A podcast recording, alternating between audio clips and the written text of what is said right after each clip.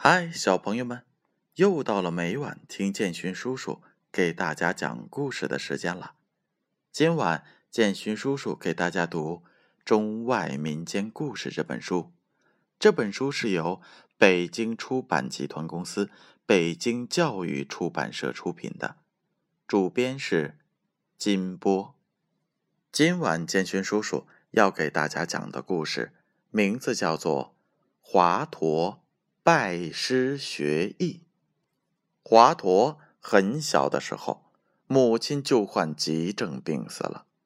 华佗从此立志要当医生，为穷人治病，替他们解除痛苦。他听说琼林寺的长老医术高明，就不辞辛劳，跋山涉水前去拜师。琼林寺的长老见他远道而来，诚心拜师，便收下了这个徒弟。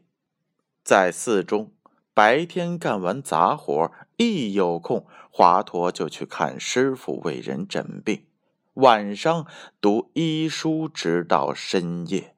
他的勤奋受到了师傅的夸奖。有一次，长老突然发病昏倒。师兄们都惊慌失措，华佗却十分沉着镇静。他主动为师傅把脉，用心思考。过了片刻，他对师兄们说：“不要紧，师傅的脉象平和有力，什么大病都没有，只是劳累过度，很快就会好的，请放心吧。”大家听后心里踏实了。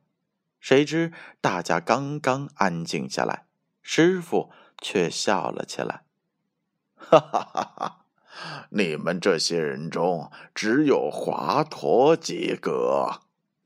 原来啊，师傅并没有真的生病，只是有意的在考验大家。”之后，华佗回到了屋子里，发现刚才离开的太着急。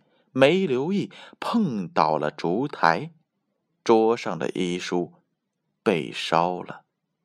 他没声张，悄悄的又把书默写了出来。师傅得知这件事后，对华佗赞口不绝。好了，小朋友们，这就是华佗拜师学艺的故事。听过这则故事。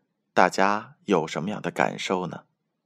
华佗虚心好学，刻苦钻研，终于习得了一身本领。我们也要向他学习，为了理想而不懈奋斗。好了，小朋友们，接下来的时间乖乖的睡觉去吧。让我们明晚再见。